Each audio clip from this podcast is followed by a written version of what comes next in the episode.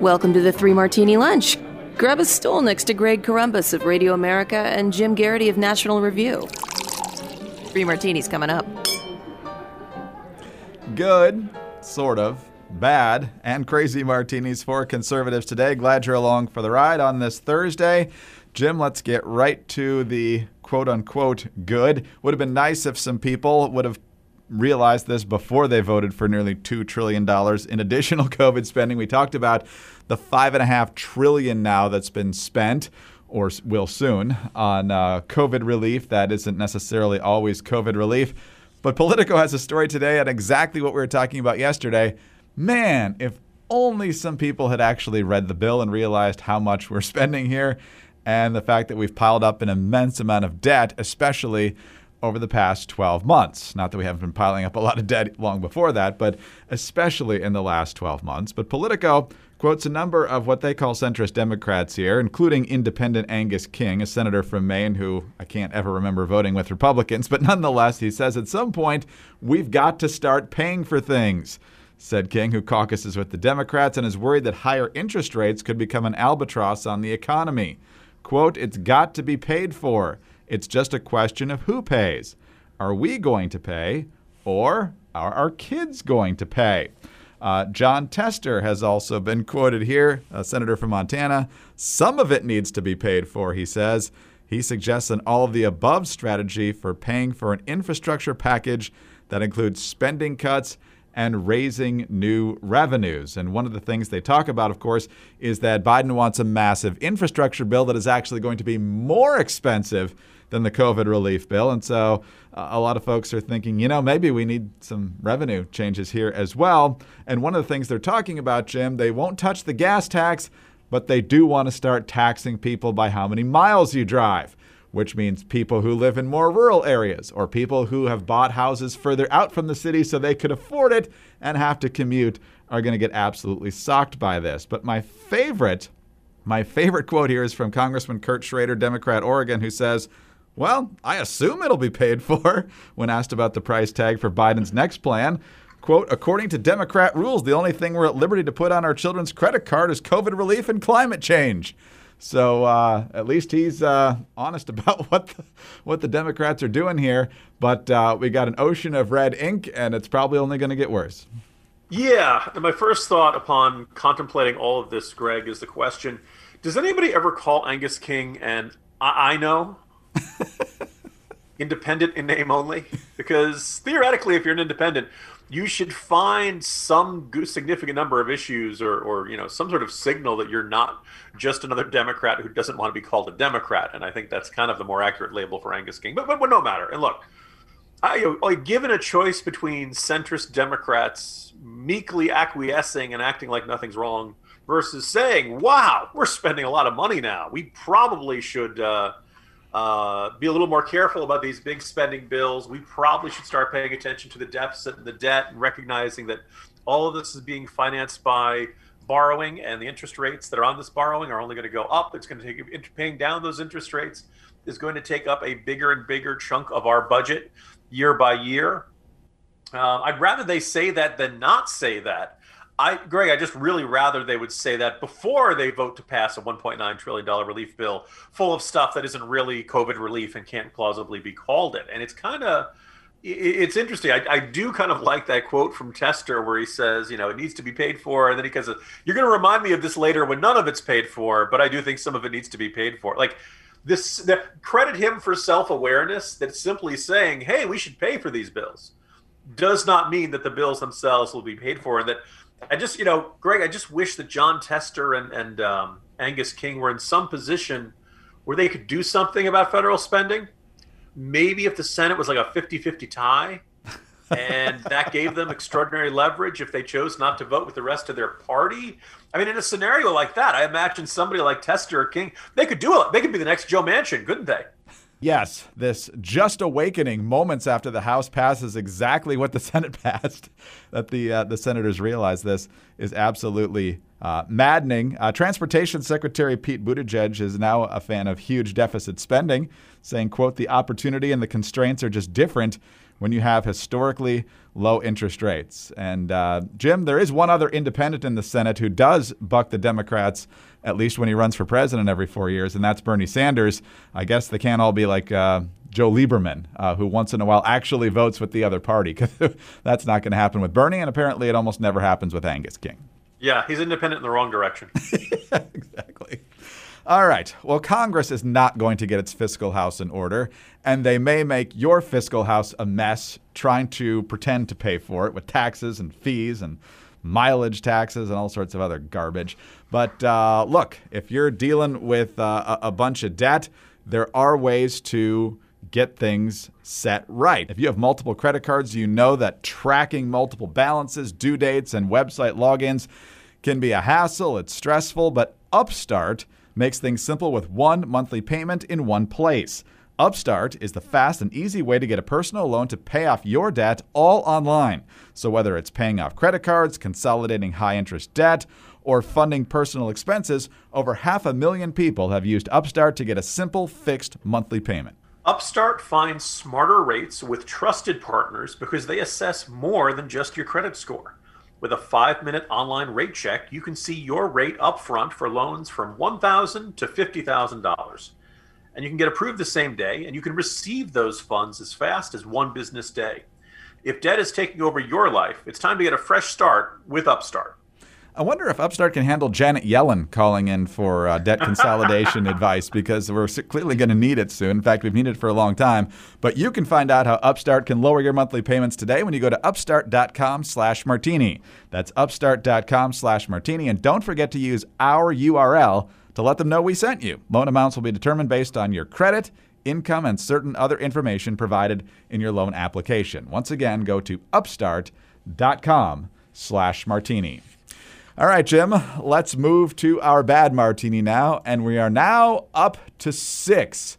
Yes, six accusers of New York Governor Andrew Cuomo. And the latest one is not only chilling in the details, but also bizarre in Cuomo's response. This is the Albany Times Union. A female aide to Governor Cuomo alleges he aggressively groped her in a sexually charged uh, manner after she had been summoned to the executive mansion late last year, according to a person with direct knowledge of the woman's claims. The staff member, whose identity is being withheld by the Times Union, had been called to the mansion under the apparent pretext of having her assist the governor with a minor technical issue involving his mobile phone. They were alone in Cuomo's private residence on the second floor when he closed the door and allegedly reached under her blouse and began to fondle her, according to the source. The allegations by the female aide, who is the sixth woman to accuse Cuomo of inappropriate behavior, were first reported Tuesday by the Times Union. And uh, she actually uh, got emotional uh, finding out about the allegations of the first accuser, Lindsey Boylan, when she realized, oh my gosh, he's been doing this to other people. And so, what is Cuomo's response? As I said yesterday, I've never done anything like this. The details of this report are gut wrenching.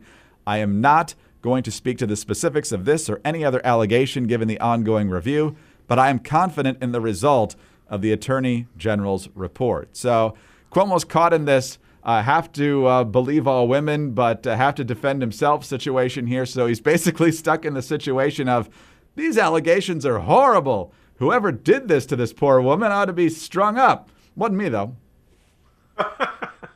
Boy, I hope they catch that other governor that did all this. Um, darn that Ron DeSantis. So, you know, Greg, uh, my colleague Andy McCarthy has written t- with, with typical brilliance about this. Uh, there's a staff editorial on this coming up uh, on, an, on National Review shortly. But let's just take a moment, just kind of go through the six accusers. The first was Lindsey Boylan, Cuomo's former aide, right? And she talked about both, you know, ver- verbal harassment and physical harassment. You know, kissing her on the lips without warning and without uh, certainly not receptive, right?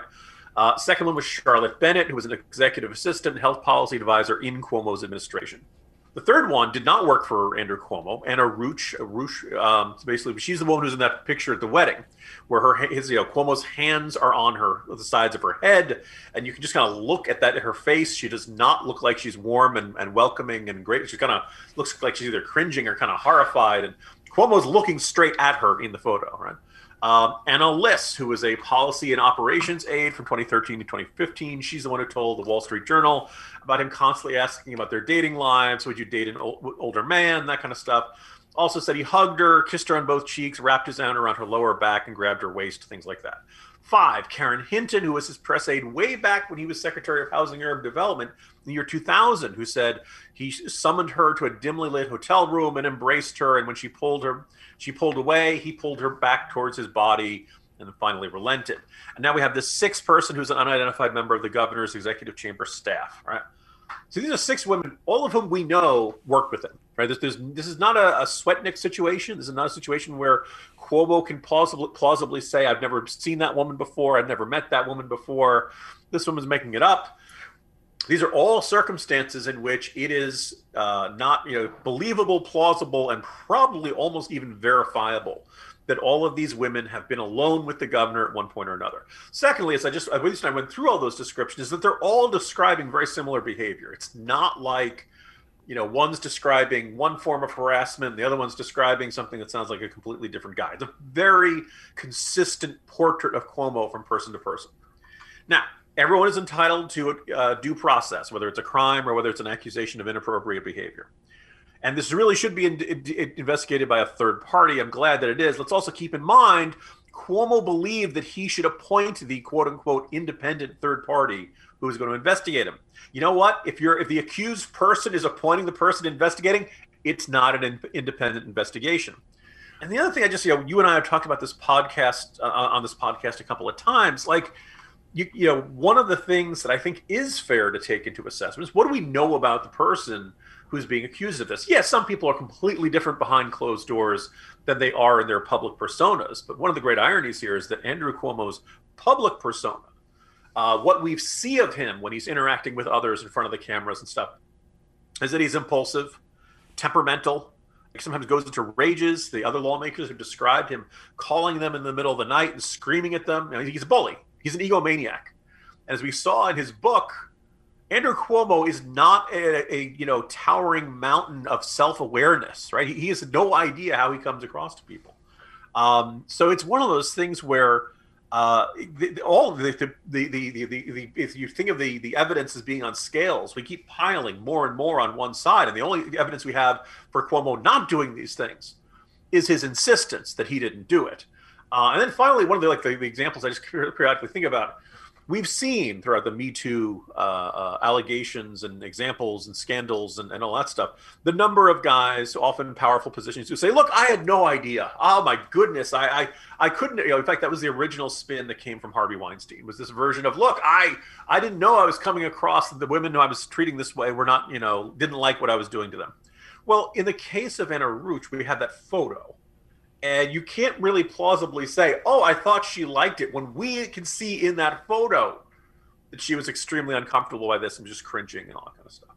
Um, so it's just all in all, to believe Andrew Cuomo, you have to believe that all six of these women, who've all worked for him and who all would probably have a great deal to lose professionally by making these accusations public, that they decided to make up these stories about them uh, and that that's I simply just don't find that particularly plausible sequence of events. I would just kind of put to every New York Democrat that's been hesitant or offering kind of a, a halfway or mealy mouth.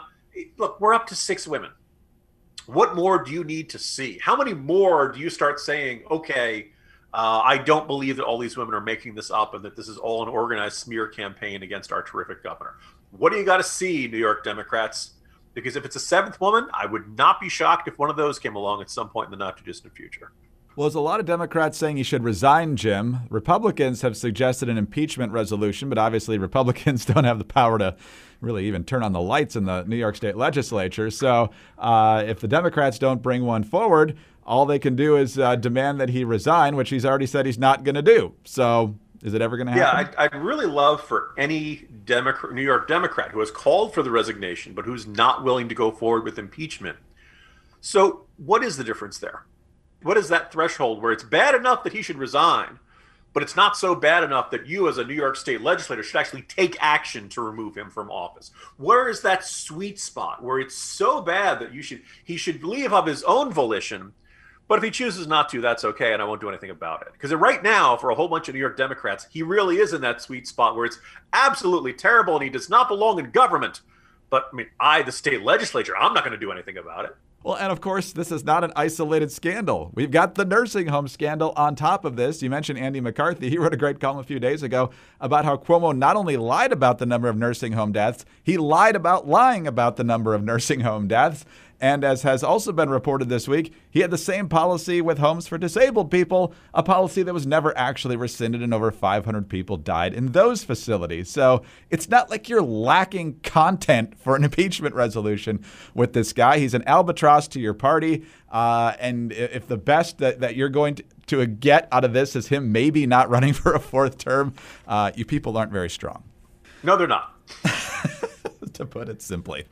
All right, let's talk about my pillow. Did you know that my pillow is more than just good pillows because they give the same attention to their towels and sheets that they give to their pillows. Right now, 3 Martini Lunch listeners can buy one and get one free on all 6-piece towel sets and the Giza Dream Sheet sets. You know, Greg, I was waiting for you to say these lawmakers are as soft as a My Pillow towel. my Pillow towels have proprietary technology that makes these towels highly absorbent. They're soft to the touch without that lotiony feel. They come with a 10 year warranty and a 60 day money back guarantee. They're washable, they're dryable, and they have seven colors to choose from. The My Pillow Giza Dreams bed sheets are made with the world's best cotton. They also have a sateen weave that gives them a luxurious finish and will have you sleeping great. Uh, just like the towels, there's a 10-year warranty and a 60-day money-back guarantee. Washable and dryable, wide variety of colors and sizes. Terrific sheets. Visit mypillow.com to learn more. And right now, three Martini Lunch listeners get all six-piece towel sets and Giza sheets. Buy one, get one free. Just use the promo code Martini at checkout or call 800-874-0104. That's mypillow.com, code martini, or call 800 874 0104 for buy one, get one free on all six piece towel sets and the Giza Dream Sheets. They are soft, Jim. Talking about well, the towels too, but the uh, the New York Democratic politicians, because this latest accuser was on his staff at least as recently as the Boylan accusation coming out. She's got the courage, uh, at least to tell her story, if not put her name on the record at this point.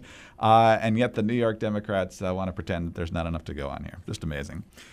All right, let's talk about our crazy martini now today, Jim and a couple of years ago, all we heard from the media and Democrats was Trump is putting kids in cages at the southern border. It was a drumbeat from that summer all the way up until Election Day. And now the same thing is happening, only worse, but uh, the characterization of that is so much different. Credit to Nick Miroff at the Washington Post. And once Jen Psaki and Kate Bedingfield get through with him. We'll see if he's still working at the Washington Post. But uh, he has a story that says the magnitude of the crisis facing President Biden at the U.S. Mexico border came into clearer focus Wednesday as the new administration was holding record numbers of unaccompanied migrant teens and children in detention cells for far longer than legally allowed, and federal health officials fell further behind in their race to find space for them in shelters. More than 8,500 migrant teens and children who crossed the border without their parents are being housed in Department of Health and Human Services shelters as they wait to be placed with relatives or vetted sponsors. Nearly 3,500 more are stuck at Border Patrol stations waiting for beds in those shelters to open up, the highest figure ever, according to internal data reviewed by the Washington Post. Held in grim steel and concrete cells built for adults, these young people are spending an average of 107 hours awaiting transfer to an HHS run shelter, well over the 72 hour legal limit the data shows. The largest number of unaccompanied minors held this way during the Trump administration was about 2,600 in June of 2019, according to congressional testimony and two former Customs and Border Protection officials who were involved in handling the crisis. Uh, the Border Patrol warehouse with chain link holding pens that were decried as cages in 2018 have been closed for renovations, but the conditions in these stations are not much better. And uh, it also points out that because of the huge influx of of minors that they're holding, they've had to pretty much scrap their uh, COVID mitigation strategies and cram people in anywhere they can find space. So, uh, Jim, uh, this is utterly predictable when you have a presidential candidate who says no deportations for the first hundred days. I can't imagine how people in uh, rough situations in Latin America would see that as a sign of come on in, we're not going to kick you out.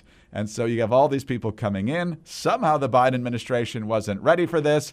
And while there's some coverage, as we just read, uh, there's not even a fraction of the apoplectic reaction we had a couple of years ago. So the Biden administration is totally dropping the ball here, and with few exceptions, so is the media. You know, Greg, as you're reading that, the first thing that strikes me is just what a messaging uh, coup it was for critics of the Trump administration and uh, you know pro amnesty, pro uh, open borders, people who basically don't believe that there should be immigration enforcement in this country. Um, but with the phrase "kids in cages," what a what a you know sheer maestro move that was. Because when you hear that, you're probably a lot of people probably picture like animal cages, like you know these for trapping animals or, or pet carriers or something like that, right? You know, now in this Washington Post article, we can say, "Oh, look, it was decried as cages, but it's a chain link holding pen." Oh, okay. Like, I mean, like, okay, like, it, you know, the, it's not significantly, but it's not, you know, like you're being kept in this like tiny little box. Second thing is that if you've got lots of people who have entered the country illegally, what do you want the government to do with them? What do you want Immigration and Customs Enforcement? What do you want Customs and Border Patrol to do when they have large numbers of these people? Everyone would agree, not just every child, but I think everybody across the board, like they have, reason, they have every right to be treated humanely. We, we are not in the business of deliberately inflicting physical or emotional or mental pain on someone for violating the law. But we do need to keep them in one place. We do need to keep basically you need to be in a restrained area. We can't have these people wandering around. And it's so it's one of those things where well, we've got these facilities, this is where they go in. Yeah, they're they're not built for kids, and yeah, they're not built to look nice and be fun. Now, it is worth noting that the acting Customs and Border Patrol head looks like everybody with these stations has full access to meals, snacks, medical care, showers every 48 hours. Like, you know, and he points out that most of the people working there are parents, right? They're trying you know the, the, people who work for customs and border patrol they don't get glee from mistreating children. They don't you know they're not in the business of trying to hurt children. They're in the business of trying to enforce immigration law and that means if you come across the border without permission we have to take you and keep you in a spot particularly if you're on a you know unaccompanied we can't just let you keep wandering around in a dry desert area you know arid area and we have to try to you know yes we have to try to adjust this for the pandemic but these facilities weren't built for the pandemic it is a mess. Now, what is the first step you would do if you were in this type of situation? You, you would walk in on January 20th, and lo and behold, this, you know, these facilities are filling up. We're not able to keep the, the people six feet apart. Uh, we're worried about you know COVID spreading among them. Well, gee, you know the first thing you might do is you might say, "Look, stop crossing the border." you would immediately tell people, no, there is no amnesty, there is no permisos, there is no uh, special way in which you can get into the United States and stay here. You would say the Biden, you would emphasize, you pound the table, you'd say so emphatically and in Spanish on every media possible. The United States does not have an open border. We have not rescinded our immigration laws. Not, you know, but to do that, you'd have to acknowledge that maybe the Trump administration had a point. You'd have to acknowledge that maybe the Trump administration wasn't this complete villain that was up to uh, uh, no good and was trying to hurt people and you know all kind of stuff. You'd have to acknowledge, you know, this, you know, the Trump fans like to point out the cages were built during the Obama years. That we've been dealing with the issue of what do you do with kids who are crossing the border for, for a long time. There's no way to do so without even not putting kids, quote unquote, in cages then putting them in something cells, right? Some sort of place where they cannot leave, right? If you think of that as imprisonment, okay, but these folks did cross the border illegally. These the law, you can't just say, well, I don't like this law, so it should not exist. Or if you want to, you could repeal it. And I don't I suspect Democrats will attempt to do that. But what they've tried to do is basically try to, you know, eliminate the law not by repealing it through legislation, but by attempting to just not enforce it. And that's not the way things work in this country. And you can't be surprised that lots and lots of people rush across the border when you create the impression that you're not in the business, you're not going to be enforcing immigration law anymore. This is extraordinarily predictable. And I guess the only question, real question, is you know the types of uh, the questions comes from the Mickey Kauses of the world and uh, Mark Krikorian's is how much did the Biden administration not want this to happen? Because there's a part of them that's very comfortable with the idea of having lots of people come across the border because they do want to give these people a path to citizenship within eight years. Yeah, which is a path to voting for Democrats. That's the whole plan for this. And of course, in a lot of these situations, uh, they set a date for your hearing and they release you. And of course, for the most part, some do show up for those hearings, but a lot of them don't because why would they? There's a chance you'd uh, end up getting sent back to your original country. But if you don't show up, it's a heck of a lot harder to find you. And so that keeps happening over and over and over again. But uh, the the system is is broken, and uh, Biden, with his refusal to deport, I mean, talk about a giant flashing neon sign of "Come on in."